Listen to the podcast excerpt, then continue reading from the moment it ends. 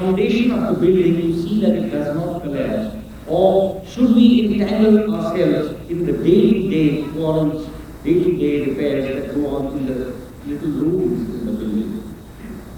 The example I think is quite clear. We would first attend to the foundation of the building.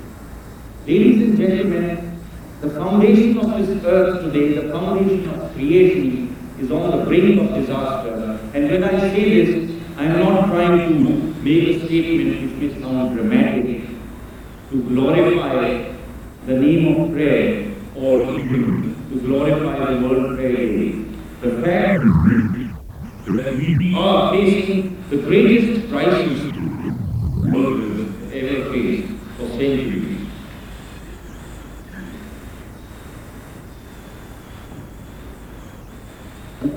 The nuclear weapons which are in existence